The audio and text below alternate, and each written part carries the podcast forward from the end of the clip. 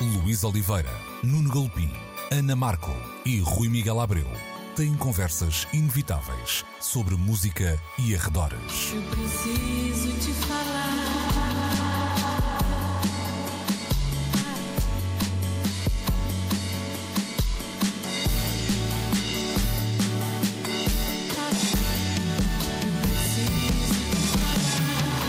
Agora na Antena 3. Precisamos de falar. Muito bom dia, sejam bem-vindos a mais uma edição de Precisamos de Falar, como sempre aos domingos na Antena 3, entre as 11 e o meio-dia, e sempre disponível também, quer no RTP Play, quer no nosso no site Antena 3 e em diferentes plataformas de uh, streaming. É possível que estejam a ouvir este programa dia, não sei, 14, 15 de setembro de 2021 ou até, uh, sei lá, uh, 22 de maio de 2027, pouco importa, o que interessa é que ele está a ser emitido pela primeira vez na Antena 3 a 11, aliás a 12 de uh, setembro de 2021, ou seja, 20 anos e um dia depois do 11 de setembro. É, é fácil falar dos, falar dos clichês que associamos a esse dia, não é? A história de o dia em que o mundo mudou, é um bocadinho aqui também aquele equivalente para uma geração diferente à pergunta de Batista Bastos, acho que toda a gente sabe onde estava no dia 11 de setembro de 2001, mas a nossa proposta tem um bocadinho a, ver com perceber o impacto que teve também esta data na cultura popular. Eu vou começar por, por ti, Nuno, deixando já algumas pistas que, que no fundo são também memórias minhas pessoais e uma, certa reflexão que fiz para este programa e que tem a ver com, com uma ideia de que percebemos naquele dia que as, as tragédias, vá lá, podiam ser de facto transmitidas e em direto e até dissecadas na, uh, na televisão, que de alguma forma até podia depois uh, foi tão presente e tão gráfico toda aquela uh, odisseia de, de, terror que até pode depois dificultar uma, uma visão mais um, ficcionada. É claro que já tínhamos tido até guerras antes a darem é na televisão, não é? É verdade, é, lembrar isso. Mas, lembrar isso mas ao mesmo tempo a maneira como aquilo aconteceu em tempo real, concentrado também num, num, num período mais curto de horas ali à nossa frente. Um, também nos fez perceber que se calhar, um, como é que eu ia dizer, é, é, aquilo que realmente nos prende hoje à televisão. É, é interessante perceber que depois disso já vimos, por exemplo, a, a, a Notre Dame a arder, ou seja, nós já percebemos que tudo o resto na televisão podemos ver quando nos apetecer. Eu diria que as grandes tragédias e se calhar também, lá, os grandes eventos desportivos ainda têm a necessidade do, um, do direto. Isso, naquele dia isso foi muito. Um, muito in your face, não é? Por todas as razões e, e, e mais uma. E também há um, uma coisa que tem a ver, que eu acho que também tem interesse olharmos, que é uh, as ondas de choque, de facto, um dia daqueles que continuam 20 anos depois um, a gerar reflexões, e muitas delas re reflexões artísticas, seja em filmes, seja em discos, um, etc. Que, que, que, olhar é este para estes 20 anos e do impacto do 11 de setembro no, na cultura popular? Olha, o, o, primeiro impacto tem a ver mesmo com a vivência uh, daquele dia. Uh, eu, eu lembro-me de estar, na altura trabalhava num jornal diário, no, no, Diário de Notícias, estávamos perto da hora do almoço e lembro-me de, numa televisão, uh, aparecer a imagem de uma das torres gêmeas com fumo. E automaticamente um dos parceiros da minha equipa da cultura, o Eurico de Barros, ouvindo e vendo o que está a passar, é o primeiro a dizer isto é um ataque terrorista. De facto, vemos em direto o segundo avião a embater poucos minutos depois e. Uh, automaticamente mudou todo o dia uh, dentro da redação de um jornal diário. Este uh, terá sido exatamente o mesmo cenário que se viveu nos outros diários, nas rádios e nas televisões de todo o mundo. Ou seja, há um primeiro consumo uh, no momento uh, e durante horas seguidas do, da vertigem da informação, do direto, as reportagens através de vários pontos de vista. Lembro-me de câmaras colocadas em vários pontos de Manhattan ou até em New Jersey, olhando para Manhattan, para uh, termos uma noção do que estava a acontecer. Um pouco depois juntava-se também Washington com o Pentágono, chegavam depois notícias também do despenho de, de, de, de um avião que se despenhava na, na Pensilvânia, o voo 93. Um, e de facto, esse dia acabou projetado em nós com essa vivência do direto, com essa experiência de, da notícia uh, a fresco. É claro que à hora dos noticiários centrais das televisões de todo o mundo houve um apanhado da informação, mas creio que quase todos vivemos, como tu dizias há pouco, o fulgor do direto. Muitos uh, que uh, olham para o real e o transformam em escrita, em imagens ou canções, naturalmente viveram esse momento como uh, um episódio daqueles que uma vida não esquece. E não muito pouco tempo depois começámos a escutar canções, até discos que refletiam sobre o sucedido, ou canções que falavam sobre o momento, ou gravações de momentos que refletiam o que tinha acontecido. Há, por exemplo, um concerto de Laurie Anderson captado em Nova York poucos dias depois, um registro ao vivo, que é quase como um eco direto do que tinha acontecido numa cidade ainda ferida. Uh, o The Rising do Bruce Springsteen talvez seja um dos discos uh, que mais bem traduz essa noção da ferida e da reflexão sobre a ferida que, que então sucedeu. Mas o cinema, felizmente, tanto o de ficção como o documental, tem sabido ao longo do tempo mostrar-nos uh, vários olhares sobre o que então sucedeu e o mais recente talvez seja a série do Spike Lee, que estreou há relativamente poucos dias no HBO. É uma série sobre a cidade de Nova York. O primeiro episódio começa até por nos colocar sobre uh, imagens muito recentes e situações recentes da, da pandemia e no ano de 2020 Nova York esteve no epicentro dos acontecimentos, mas rapidamente percebemos que uh, é de epicentros em Nova York de que a série fala e a razão desta série surgir nesta altura são os 20 anos da passagem sobre esse momento, a 11 de setembro de 2001, o primeiro do, dos epicentros. Ou seja, não faltam filmes, não faltam documentários, não faltam reflexões, não faltam livros também. Uh, e canções uhum. para, para evocar o, o 11 de setembro. Há uma, há uma curta-metragem, gostava de lembrar neste momento quem era o realizador. É uma curta-metragem muito simples, mas que, uh, quase sem falar no que se passava, diz tudo. É a história de um, velho que mora num quarto que sabemos estar perto das Torres Gêmeas e é um quarto onde nunca entra luz e numa manhã de repente algo deixou de tapar uh, o sol e nós sabemos o que aconteceu. Uhum. é uma forma poética de evocar um acontecimento terrível. Uhum. O, o, Rui Miguel Abreu, que hoje está nos Açores, daí este fundo de uh, som do mar a escutar-se na nossa, uh, na nossa emissão, juntas também a nós nesta conversa. Oh, Rui, o, o Nuno falava ali de um nome que me parece até quase pivotal nesta história, que é o Spike Lee. O Spike Lee tem para mim também, se calhar, o filme que, não sendo uma evocação direta, tem esse feeling presente, a última hora, com um, uh, com. Ah, estamos a esquecer agora o, o, o, nome de um dos meus atores uh, favoritos, o rapazinho do, do América Proibida, do Fight Club, dê-me ajuda. Um... Uh, sim, que, que vai. É, é, o filme que retrata as últimas horas antes dele ir preso, Exatamente. não é? E, e, que, e que reconstrói digitalmente a imagem das Torres Gêmeas. Edward Norton, pronto.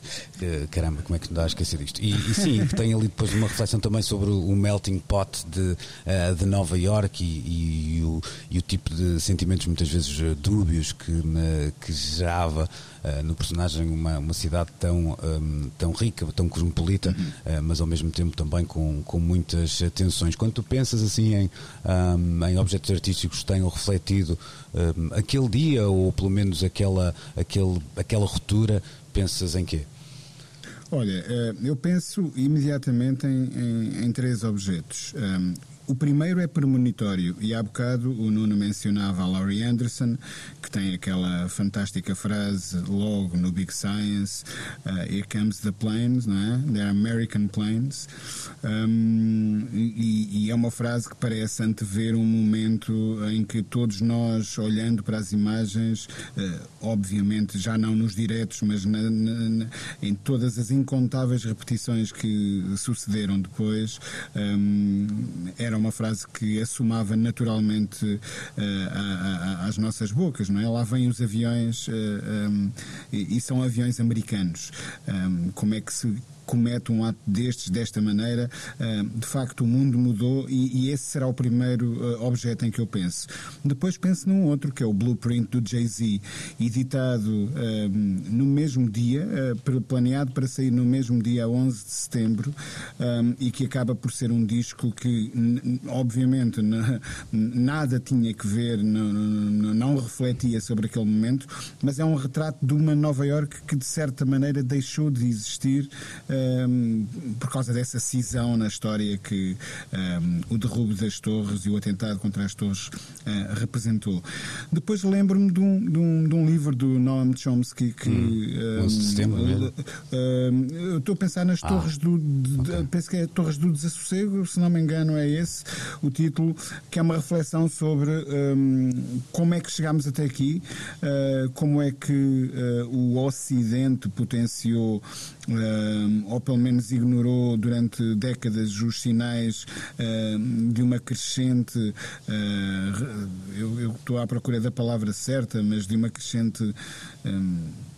Raiva por parte de extremistas islâmicos, como é que esse extremismo nasceu, e é um, é um livro muito importante para nos ajudar a, a, a entender esse, essa caminhada dramática que a, que a civilização fez. Portanto, são, são três objetos que, que, que me ocorrem imediatamente para responder à tua pergunta. É interessante porque... Deixa-me deixa, deixa acrescentar aqui mais dois, e que nem sempre a evocação do que aconteceu há 20 anos se faz contando as histórias daquele dia, de do contexto que o precede e do que depois uh, sucedeu. Uh, e de resto, quem quiser essa história bem contada pode visitar o Museu e Memorial do 11 de Setembro em Nova Iorque ou aceder às exposições digitais que eles permitem uh, ser consultadas por professores ou bibliotecas de todo o mundo. Mas a própria evocação da, das Torres Gêmeas através de filmes como o documentário Homem no Arame uhum. ou A Travessia, uhum. e ambos contam a mesma história, não deixam de, surgindo depois do 11 de setembro, evocar qualquer coisa que ali estava e que desapareceu e que é um símbolo não só daquele momento, mas de tudo o que está à volta. Uhum. Uh, só, só para terminar, é engraçado, o Rui dizia, eh, falava da Laurie Anderson, o Rui e o Nuno, e é interessante também como canções que, muitas delas até de, com, com, lá está, com um nascimento muito anterior um, a esse fatídico dia, depois ganhou uma semiótica diferente. Eu não me esqueço de, sim, da sim, primeira sim, vez que eu vi depois disso o Soul Coffin com o Is Chicago is not Chicago, e lá está a cidade até representada é Chicago, não é? A Nova York, mas uh, o início da letra é qualquer coisa como a man drives a plane into the Chrysler, uh, crashes a plane into the, the, Chrysler building, não é? Portanto, é assim yeah. uma coisa até literal, embora numa outra cidade, de facto, uh, depois a capacidade das das letras e desses objetos artísticos ganharem uma, uma semiótica completamente diferente foi, eh, obviamente, não podia deixar de ser, eh, muito influenciada por esse dia, então, que ontem assinalamos, passando 20 anos desse 11 de setembro de 2001. Olhamos então nesta primeira parte da conversa a maneira como esse dia impactou na cultura popular. Vamos dar um salto de oh, Nova Luís, York. De... Força, força. Deixas-me só fazer uma recomendação, claro e é muito, muito rápida. Uh, comecei a ouvir há, há, poucos dias eh, um extraordinário trabalho do Ricardo Costa, um podcast um, ehm, que tem por título O Dia em que o Século Começou, disponível nas plataformas, e que é uma reflexão muito bem feita sobre uh, estes últimos 20 anos, como uh, a história mudou a partir de então uh, e, e, e, o que sucedeu, como isso se refletiu um, ehm, em diferentes, ehm, digamos assim, dimensões da nossa nossa civilização eh, e é um trabalho que eu recomendo vivamente. Uhum. Fica então essa dica, até porque há, uma, há, há mudanças que nós percebemos na nossa vida, até algumas delas pura e simplesmente logísticas e de conforto, mas uh, da, de facto da geopolítica, a economia, tudo mudou a partir desse, uh, desse dia. Não será uma conversa, pelo menos que eu sinta capaz de ter uh, aqui, que os meus colegas certamente dariam trunfos nessa matéria, mas oh, vamos, vamos deixar Nova York e vamos rumar até Baltimore. Precisamos de falar. Mark K. Williams, ator norte-americano que na, no pequeno ecrã foi Omar Little. É certo que nas ruas de uh, Baltimore conseguiu uh, autênticas façanhas, escapando de tiroteios e diferentes ciladas. Não foi assim na vida real para Michael K. Williams, que acabou vá lá, consumido pelos seus demónios e fraquezas, vamos dizer assim. O ator morreu um, esta semana, foi encontrado morto no seu apartamento em Manhattan. Ele, para além da participação, por exemplo, em Boardwalk Empire ou também no, no 12 anos de escravo, tem também um cameo interessante que eu só descobri muito depois uh, no, uh, no último documentário barra filme dos Beastie Boys, onde faz de, uh, de Bob Dylan, mas de facto o personagem de Omar Little na série The Wire é se calhar o, o, grande papel de Michael K. Williams, uma série que eu diria que tem sido também um, um grower ao, ao longo destes anos todos, uma série clássica que, que certamente até já é difícil de de comparar com alguns objetos de ficção que vão aparecendo hoje no, no streaming, mas que ganhou o seu uh, espaço muito particular. Rui, uh, estamos a falar também de uma, de uma personagem hiper complexa. Eu acho, aliás, que os personagens do Wire tinham essa hum, densidade que, que, de alguma forma, ao, aos meus olhos, pelo menos, foi, eram o ponto forte da, da série. Portanto, um, um gangster, vamos dizer assim, negro, gay, eh, um bandido com coração ou com princípios, eh, mas também preso nas suas incongruências de quem tem que eh, matar para não ser morto muitas vezes, roubar para não ser roubado muitas vezes, e numa, numa selva autêntica como eram as ruas de Baltimore uh, que são descritas na série. Há um pormenor muito interessante, porque é engraçado nós estamos a falar disto depois do 11 de setembro, porque se há coisa que o 11 de setembro trouxe às nossas vidas foi uma ideia de uh, vigilância muito, uh, muito grande, que está hoje muito, muito presente e que foi muito acelerada até tecnologicamente depois dessa data. E é interessante pensarmos que nos, na primeira série, pelo menos do The Wire, eles ainda recorrem a uma, a uma coisa chamada um BIP, que é, uma, que é algo que, que um dia vamos ter que explicar à, à nossa descendência, como é que funcionava e, e como é que era e, e, o porquê de ser um, utilizado. Mas uh, é, um, é um desaparecimento que tem este, esta, esta carga, de, embora ainda não sejam exatamente completamente conhecidas as causas da, da morte, temos percebido que, que, que havia ali, ali alguém a lutar contra os seus demónios e alguém que tinha trazido para o grande ecrã, uh, ou para o pequeno ecrã no caso, uma personagem também ela à sua maneira revolucionária aos meus, eh, aos meus olhos. Não sei se, se concordas. Sim, eh, concordo plenamente. Eu acho que uh, tu descreveste muito bem a série quando referiste que uh, apresentava uma complexa tapeçaria, uma trama muito enredada de personagens riquíssimos, um, todos eles possos de contradições como são, afinal de contas, os, os, seres humanos, ou como é suposto serem, não é? Um, mas o, o, o, o, Mark carregava para o ecrã um, um carisma gigante, uh, aquela cicatriz contraída numa luta de bar. Um, marcou-o para sempre e penso que não apenas no exterior, eh, eventualmente no, no, no seu interior. Um, mas o que eu acho interessante eh, na, na, carreira dele é precisamente como uma adversidade, um, um, um facto doloroso, certamente um, originário numa vida passada naquele, na, nos sítios errados da cidade, nos lugares errados da cidade e nos lugares errados da sociedade, hum, acaba por se transformar num, numa marca distintiva de, de, eh, de carisma, de estilo hum, e, e que acaba por ser o visual que o catapulta. Ele fez trabalho de modelo, uh, por exemplo, entrou, foi requisitado para vídeos e é assim que a carreira dele um, uh, eh, começa. Uh, e ao chegar ao The Wire, parece que foi uma série criada para ele. Um, é, é, é, ele tinha uma tamanha. Um, como dizer, um magnetismo tão forte nas cenas uh, uh, em que entrava que o personagem que ao início, um, ou é a personagem que ao início tinha sido pensada para um, ter uma vida curta na, na, na, trama da série acabou por ver um, a sua presença muito mais uh, dilatada. E, e, sim, acho que as personagens, como tu dizias, eram revolucionárias porque não estávamos habituados a ver e, este tipo de anti-heróis, não é? No, no, no ecrã, retratados daquela forma tão crua, eh, mas ao mesmo tempo tão real, aquilo às vezes parecia quase um documentário, não parecia uma série de ficção.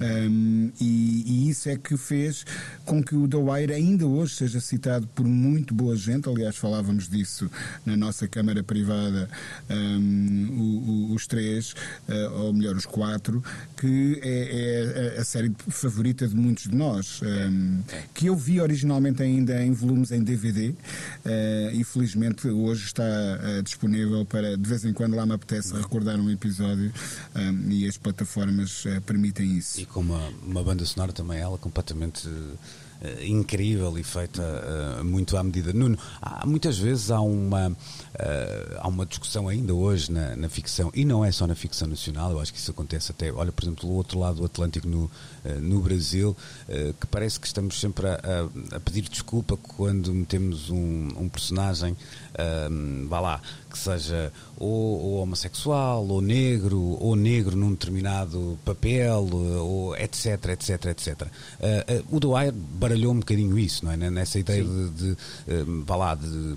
não pedir desculpa para que aquelas personagens existissem e existissem com todas as suas contradições, com todos os seus uh, demónios, e nesse caso a, a personagem feita pelo, pelo, Michael K. Williams, o, o Omar, acaba por ser uh, o grande vá lá, o, o expoente maior de, de, desse, dessa maneira de, de trazer-nos uma história, mas não, não o único, não é?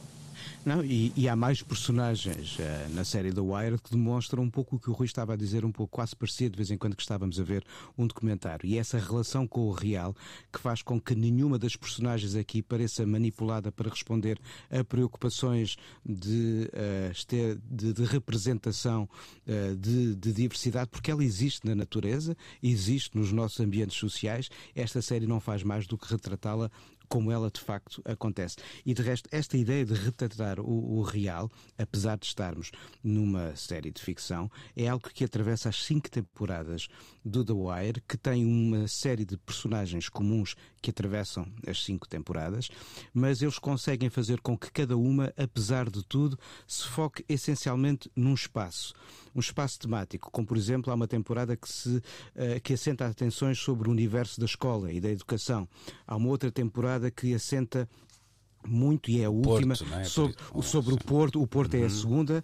A, a, última temporada fala sobre a crise na imprensa. Uhum. E eu estava a ver o evoluir dos episódios e os problemas uh, com, uh, com que alguns jornais no mundo inteiro se têm confrontado nos últimos tempos a passarem pela evolução da trama de ficção dessa temporada do The Wire. Ou seja, não é só o Omar uh, são estes ambientes, esta realidade do que é a vida da cidade de Baltimore que acaba ali brilhantemente uh, expressa. Eles só não tiveram os Animal Collective e o Philip Glass. Se calhar são as duas únicas coisas de Baltimore que eu conheço que se calhar faltam ao The Wire. Mas não faz mal, porque eu tenho aqui os discos em casa. E é interessante também perceber que, quer no, se calhar duas das principais, não, não queria dizer as principais, mas duas das principais personagens, o Omar Lidley também, o Stinger Bell, que era interpretado pelo, uh, uh, pelo Idris Elba no, no filme, morrem como morrem as pessoas na, na rua, naqueles ambientes. É ou verdade. seja, sem ter e, frases no... de epifania sim, sim, com uma pistola apontada à cabeça. É? E no caso do Omar, em que nós passamos as cinco temporadas à espera que algum incidente eh, possa colocar um final à vida dele, a, a morte é a mais inesperada é isso, é possível, é porque uhum. uh, não, vamos fazer spoiler ou não, já toda a gente viu. Sim, sim, Epá, sim, sim. Vem, Acontece vem, de um, vem de um miúdo. De um miúdo, exato. E não, não, não era ali que estava o maior perigo e é não, ali que acontece. E é, e é ali que acontece. Mas há uma, há uma brutalidade que, que, que a realidade tem, muitas vezes, que é, é retratado nessas, nessas mortes e que muitas vezes choca com uh, com um lado muito enfático das mortes mais dramáticas das, das grandes figuras do cinema, que tem sempre frases uh, incríveis e coisas maravilhosas para dizer, como uma, com uma caçadeira de canos cerrados apontada à cabeça, que é uma coisa que me faz um bocado de confusão. Eh, estava agora a lembrar-me uh, de algumas das mortes nos Superanos, por exemplo, e a mesma coisa, obviamente, é válida para, para o The Wire. Um, definitivamente cortou-se na forma de matar, entre aspas, obviamente, estas figuras uh, ficcionadas, mas cortou-se na tradição uh, que vinha do cinema, que, com essa carga muito dramática, é? que gerou a frase Famous Last Words. Não é? Exatamente. aqui ninguém tinha direito a Famous Last Words e, e as mortes às vezes eram mesmo muito estranhas. Deixa-me pedir desculpa, porque há bocado acho que Omar, Mark, Michael, baralhei-me todo com o nome um, do, do Michael K. Williams, não foi claro, intencional, um, e, mas, mas pode soar a falta de respeito, uh, que é coisa que não existe deste lado por esta, claro. por esta figura. Omar Salgado quanto o seu sal são as nossas lágrimas agora, nesta, nesta altura. As despedidas de Michael K. Williams, nesta parte da conversa de precisamos de falar. Já a seguir vamos até Bristol. Precisamos de falar. Estando Rui Miguel Abreu nos resquícios da Atlântida, decidimos que uh, este programa seria feito sempre junto à costa, portanto, agora continuamos para Bristol para falar dos Massive Attack. A banda uh, juntou-se ao um, Tyndall Center of Climate Change Research, uma organização que junta uh, diversas um, pessoas, de cientistas, a engenheiros, passando também por gente da sociedade civil e que propõe uma reorganização significativa da indústria um, musical. Para contextualizar, isto não é apenas uma espécie de carta de intenções uh, dos Massive Attack sobre aquilo que se propõe fazer nas suas digressões, é mais do que isso, é, é perceber que impacto pode ter este estudo uh, na indústria como um, um, todo, no que diz respeito uh, à, à, pegada ecológica, digamos assim, e passa por coisas tão, tão simples como na adição de meios de transporte elétricos ou o fim dos geradores a diesel nos festivais. Os, os Massive Attack têm guiado esta uh, campanha, vamos dizer, dizer assim, Nuno, uh, se por um lado há um momentum para esta conversa e esse momento é agora, não tenho a menor dúvida, o, as mudanças climáticas estão, estão na ordem do dia, por outro lado há uma indústria que, que parou e que vai querer reagir e regressar muito depressa. Achas que isto é um empecilho de alguma forma a esta vontade altruísta de facto dos, dos Massive Attack? Pode ser, pode ser claramente, porque uh, o que o estudo uh, ao qual os Massive Attack tiveram associados e uh, que eles divulgaram prevê uma série de uh, estratégias que de todo são das mais poupadas. mas no fundo, e se virmos a coisa a médio e longo prazo, acabarão por sê-lo. A economia é planetária, é global e se continuarmos a ver os estragos gerados por alguns episódios climáticos extremos, e 2021 já nos deu vários exemplos, vamos perceber que se calhar eh, nada como investir um pouco em ferramentas que possam mitigar o aparecimento de cada vez mais casos desta dimensão a estragar o, mundo onde vivemos. Ora bem, eh, por exemplo, a transformação dos modelos de viagem, eh, deixando sempre que possível os veículos aéreos e os veículos a combustíveis fósseis, optando por veículos elétricos. Nas salas, por exemplo, havia uma proposta curiosa que era de que cada uma estivesse já dotada de material eh, e de capacidades para que cada artista ali chegar e poder tocar com alguns elementos comuns. Não percebi exatamente, porque depois não li o estudo detalhado, se isto uh, seria sobretudo o PA ou se envolveria ainda mais alguns uh, uh, objetos do, do, da aparelhagem técnica à volta. É claro que não serão os instrumentos que cada músico traria aos seus, mas até que ponto cada sala não estaria já dotada de suporte técnico que faria com que a digressão, em vez de levar 11 caminhões, se calhar levasse, levava 4 ou 3. Um, e depois também uma cautela para que nunca fosse emitido uh, uh, uh, uma pegada de carbono maior do que zero, a menos que fosse estritamente necessário. Os objetivos aqui são traçados não para o imediato, mas numa janela até 2035. Os Massive Attack reagiram naturalmente a esta proposta e querem pô-la em prática. Os Coldplay, pelos vistos, também já mostraram sinais de estar atentos, mas estas são bandas com uma dimensão que se calhar tem poder negocial uhum. para poder pensar as suas digressões desta maneira. Não sei até que ponto muitas outras, com outras estruturas e mais pequenas, e sobretudo aquelas associadas às digressões que estão ligadas aos festivais e que cruzam, ou cruzarão, esperamos nós, a Europa e as Américas e a Ásia a África, quando a Oceania, quando o mundo estiver depois a viver uh, rotas e destinos normais, não sei até que ponto elas terão possibilidade uh, de uh, funcionar funcionar desta maneira. Não estando, por exemplo, as salas dotadas de características que poupem caminhões uh, uh, a cada digressão, uh, muitos destes dados são ainda wishful thinking, mas são algo que nos devia fazer pensar.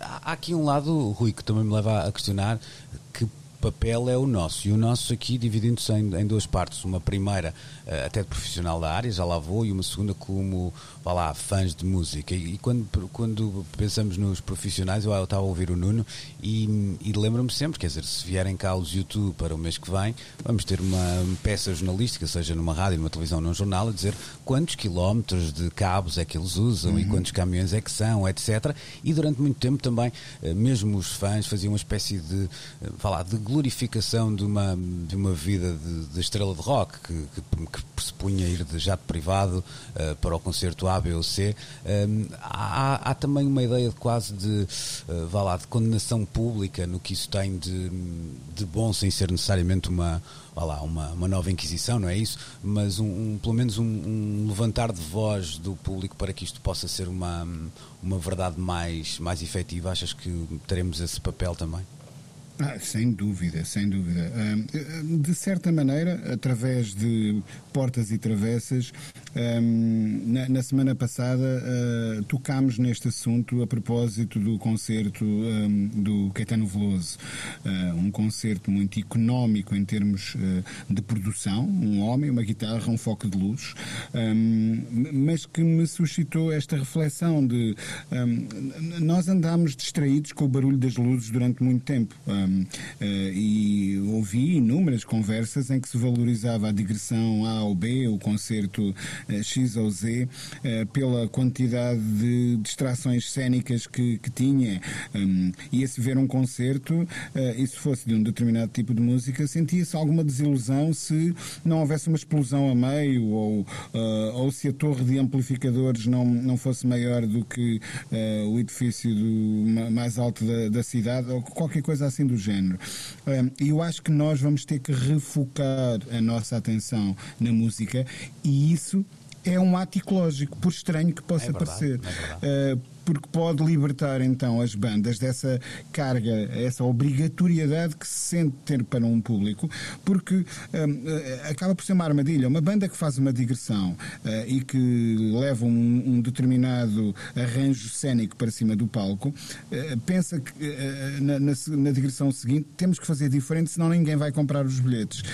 irão comprar os bilhetes se o foco for a música e não o espetáculo em si. Portanto, há algo que nós, público, hum, devemos eh, fazer, está ao nosso alcance, se tivermos esse pensamento crítico eh, e repensarmos para nós próprios o que é que significa, afinal, um, ver uh, um concerto. Se calhar temos que passar a falar em ouvir um concerto e menos, uhum. mais em ouvir e menos um, em, em, em, em, ver. Um, penso que também foi na semana passada que uh, mencionei por aqui uma conferência que acontece já no, no próximo dia 15, no âmbito do MIL em Lisboa, do, de um professor da University of London, um investigador chamado Andy C. Pratt, que fala precisamente da eh, de como eh, este tipo de digressões massivas e os grandes festivais hum, não são sustentáveis por muito mais tempo. A quantidade de. Eh, hum, a enorme pegada de, de carbono, a quantidade de lixo, de combustível que se queima, etc., para que meter estas coisas de pé é, é assombrosa um, e isso não vai ser possível continuar a fazer por muito mais tempo. Portanto, acho bem que bandas com esta uh, dimensão comecem elas próprias a acordar para este problema. Vamos, podemos depois aí ter um problema nosso e português que tem a ver com o facto de alguns desses espetáculos mais, uh, vá lá, uh, impactantes desse ponto de vista, uh, para acontecerem, possam ter que acontecer,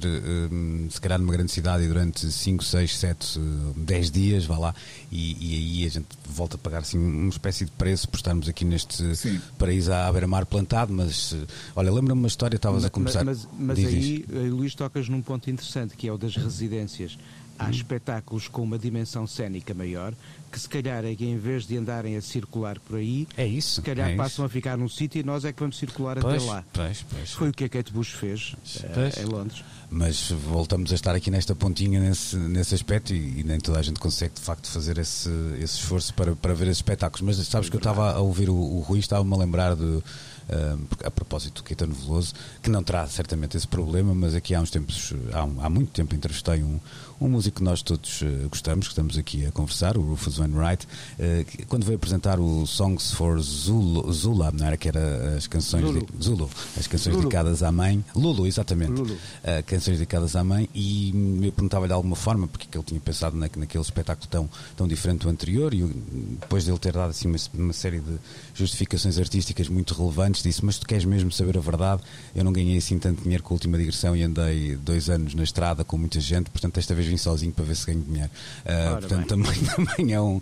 Também é um uh, e, É válido como argumento, o, não é? O Rufus Wainwright dá um espetáculo com um piano e uma guitarra. Pois é isso, é isso. Foi, o que, foi o que fez, porque estava E na é altura de pôr o porquinho mais uh, recheado. Mas nem todos, É- é- nem, é que nem as todas as não- bandas, mas nem todas as bandas podem dar um espetáculo de uma Claro que voz, não, claro uma que voz não, isso, mas, claro. mas é, é preciso medir as coisas, mas é sem dúvida preciso redimensionar eh, esta indústria. Hum, Isso, Rui, sem dúvida. ias dizer qualquer coisa? E, e- e há a dizer que quando pensamos, eh, e, e estes dados não são reais, não serão concretos, mas não andarão muito longe do que, do que deve suceder-se, eh, quando pensamos em bandas da dimensão dos YouTube, eh, que fazem uma digressão mundial de 300 datas, é preciso ter noção de que as 200 eh, datas eh, iniciais são para pagar o investimento que montar uma, uma operação daquele tamanho eh, implica.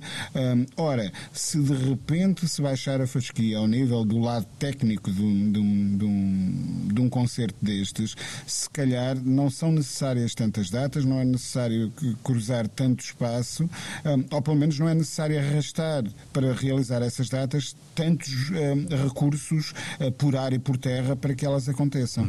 Eh, mas lá está, eh, eu acho que eh, se o público responder na compra de bilhetes nestes espetáculos que são mais económicos ou mais intimistas, eu estou a usar todas estas palavras com, com muitas aspas, ehm, talvez isso também ajude a mudar o, o- o pensamento dos artistas na hora de planearem a próxima digressão.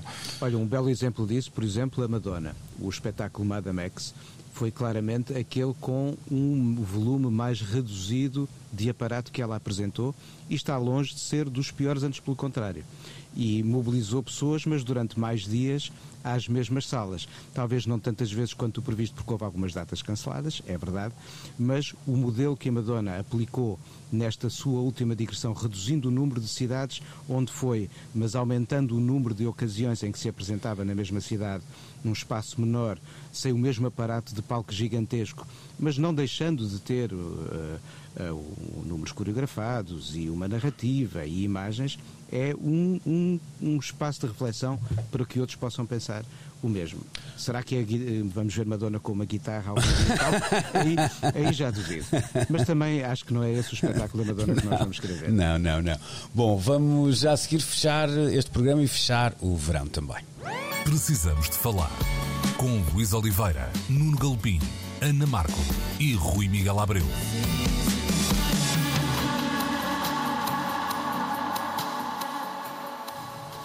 Ora bem, ficamos a, a conhecer recentemente eh, as preferências dos portugueses no que ao Spotify diz eh, respeito durante este verão. O artigo vinha eh, publicado no eh, Espalha Factos com dados fornecidos pelo Spotify a, a partir do Top 200 eh, semanal e fala-nos então dos artistas que os portugueses mais ouviram neste verão. Lil Nas X, Olivia Rodrigo, Luan Santana não por lá, J Balvin fica no primeiríssimo lugar da contagem com Bipolar e eh, se esta canção fosse escrita em português, se calhar este título levantaria uma discussão que desta forma não, eh, não levanta, mas isso é, são contas de outro rosário. Rui, o que é que te diz esta, esta lista em particular? Algum, há- consegues tirar alguma ilação? Se é que é para tirar ilações de listas como esta? Sim, há um par delas que se podem e, e devem tirar. Em primeiro lugar, o facto hum, de eu não, não, não ter exatamente. Eu confesso que não ouço todas as rádios.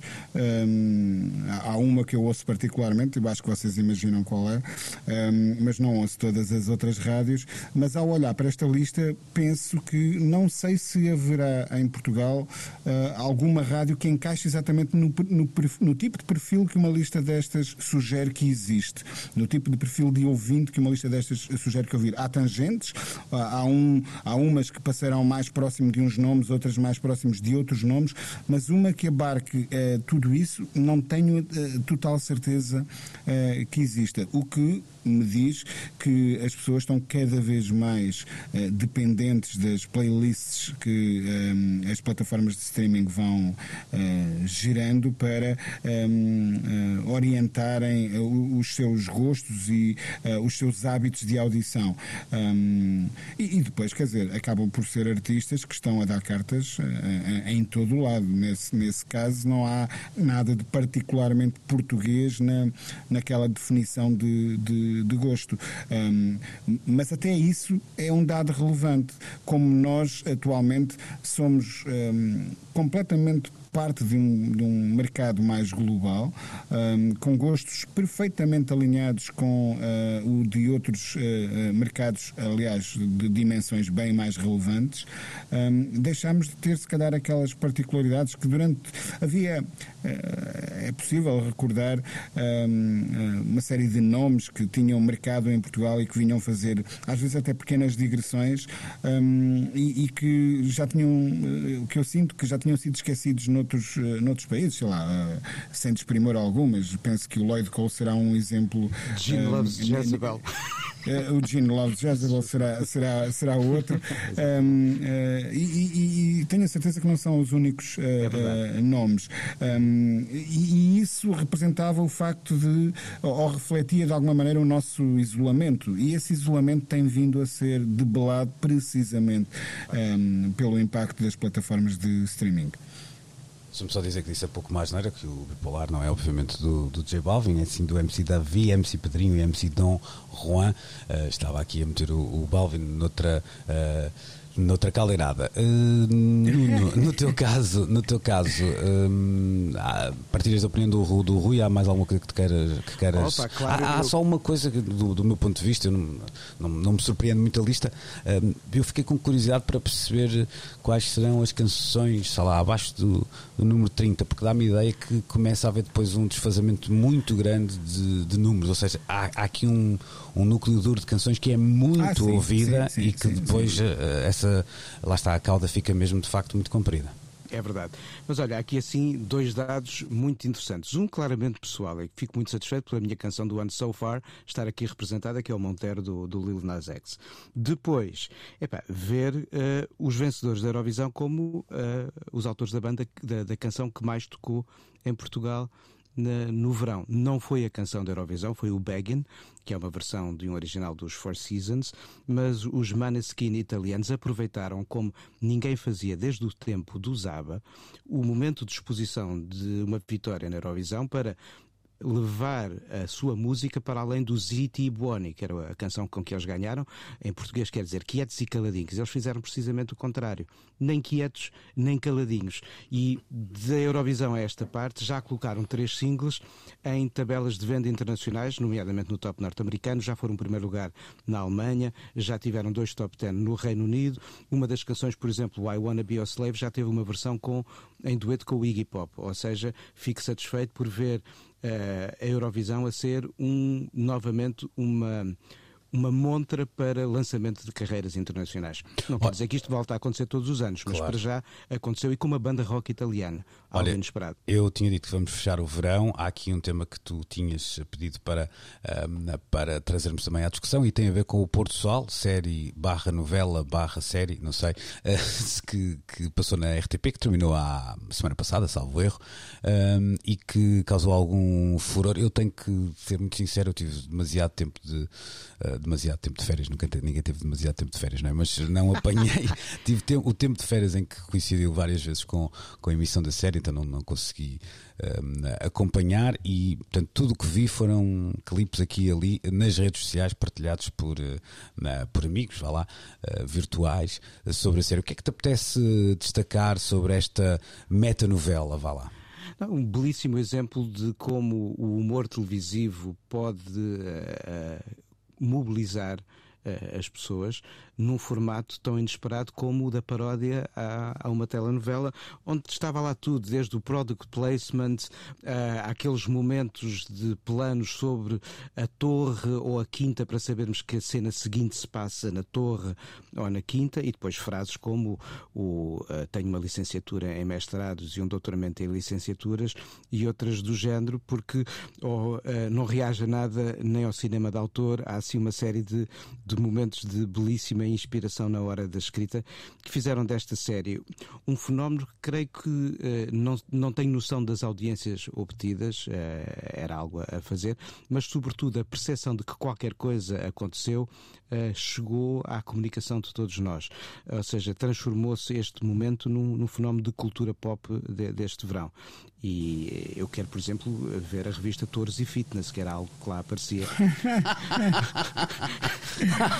então, então, aquele momento em que uh, alguém com estudos em medicina diz, uh, e corretamente, a sua mãe teve o AMOC. Há uns amocos mais graves que outros. Uh, Rui, Sim, não sei se acompanhaste. Mãe, desculpa interromper, também que nesse momento ia ser internada no Chalupas Institute. Acho que era essa mãe. E um dos medicamentos era o Galhoflix, por exemplo. há, há, há momentos incríveis. Bem, acho, que, acho, que, o Nuno viu a série por Vi nós todo. dois. não, não, não perdi um episódio. E, e o Toy, o mas, Toy teve alta, o Toy teve incrível. Mas sabes, eh, eu não tendo visto a série, eh, eh, o que o, este exercício que o Nuno acabou de fazer de enumerar uh, uh, momentos uh, engraçados do, do, do, pôr do sol, eu fui vendo sendo praticado também por várias outras pessoas uhum, no meu feed, nas redes sociais, e, e, achei isso eventualmente eu não vi a série, volto a, a sublinhar, um, mas digno de nota, ou seja, muito interessante, que de repente, um, e ainda há bocado, a propósito do The Wire, citávamos alguns daqueles one-liners famosos que, que uh, em off, penso eu, um, uh, que, que, associávamos à série, começarmos a fazer isso com, com ficção portuguesa é muito curioso. Acontecia com o Herman, aconteceu um bocadinho com o último a sair e, e, e acontece agora um, uh, com esta série. E não deixa de ser curioso que estes três exemplos que eu menciono sejam oriundos desse incrível e em permanente expansão universo que é o do humor um, e que marquem tanto a nossa relação uh, com a nossa própria identidade. Um, eu acho que nós uh, reagimos melhor uh, quando alguém pensa sobre quem somos nós, os portugueses, quando um, pensa a partir deste ângulo em que nos podemos rir um pouco de nós próprios, uhum. do que quando tenta ser sério e provoca sempre grandes decisões. Portanto, se não nos podemos entender de forma séria, pelo menos que uh, nos possamos compreender uh, rindo, não é? Não, esta ideia, esta ideia do humor retratar as identidades é, é brilhante e um dos exemplos maiores, se calhar, é o da série Alô Alô porque temos franceses, temos ingleses, temos alemães, temos italianos e a forma como os clichês das identidades de cada um são ali refletidas é, é, notável, mas o pôr do sol esteve cheio também desses momentos. Então, uh, resta-me dizer que acho de ser diz Olivance. Estamos de regresso de hoje a oito dias, então, Good para morning. mais um, um programa. Bom domingo e boa semana. Precisamos de falar.